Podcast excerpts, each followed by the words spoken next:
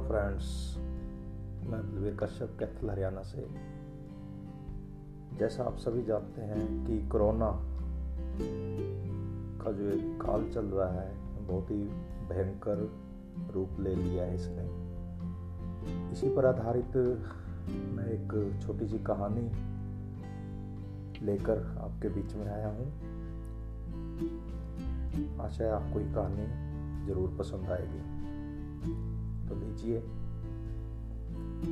एक बार एक पक्षी समुद्र में से चोंच से पानी बाहर निकाल रहा था।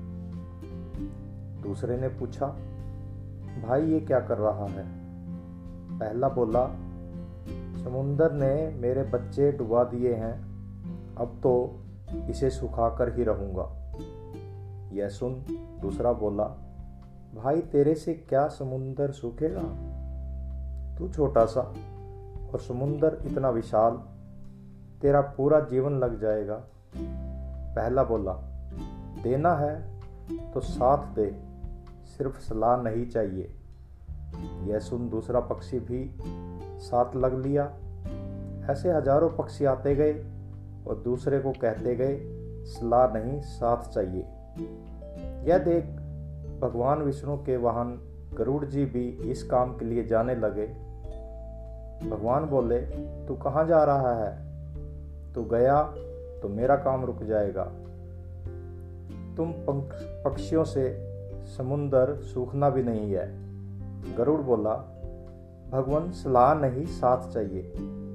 फिर क्या ऐसा सुन भगवान विष्णु जी भी समुंदर सुखाने आ गए? भगवान जी के आते ही समुंदर डर गया और उस पक्षी के बच्चे लुटा दिए। आज इस संकट के समय में भी देश को हमारी सलाह नहीं, साथ चाहिए। समाज के साथ खड़े होकर सेवा करने वाले लोगों की आवश्यकता है। इसलिए सलाह नहीं, साथ दें। जो साथ दे दे सारा भारत तो फिर से मुस्कुराएगा भारत। जय हिंद जय हिंद।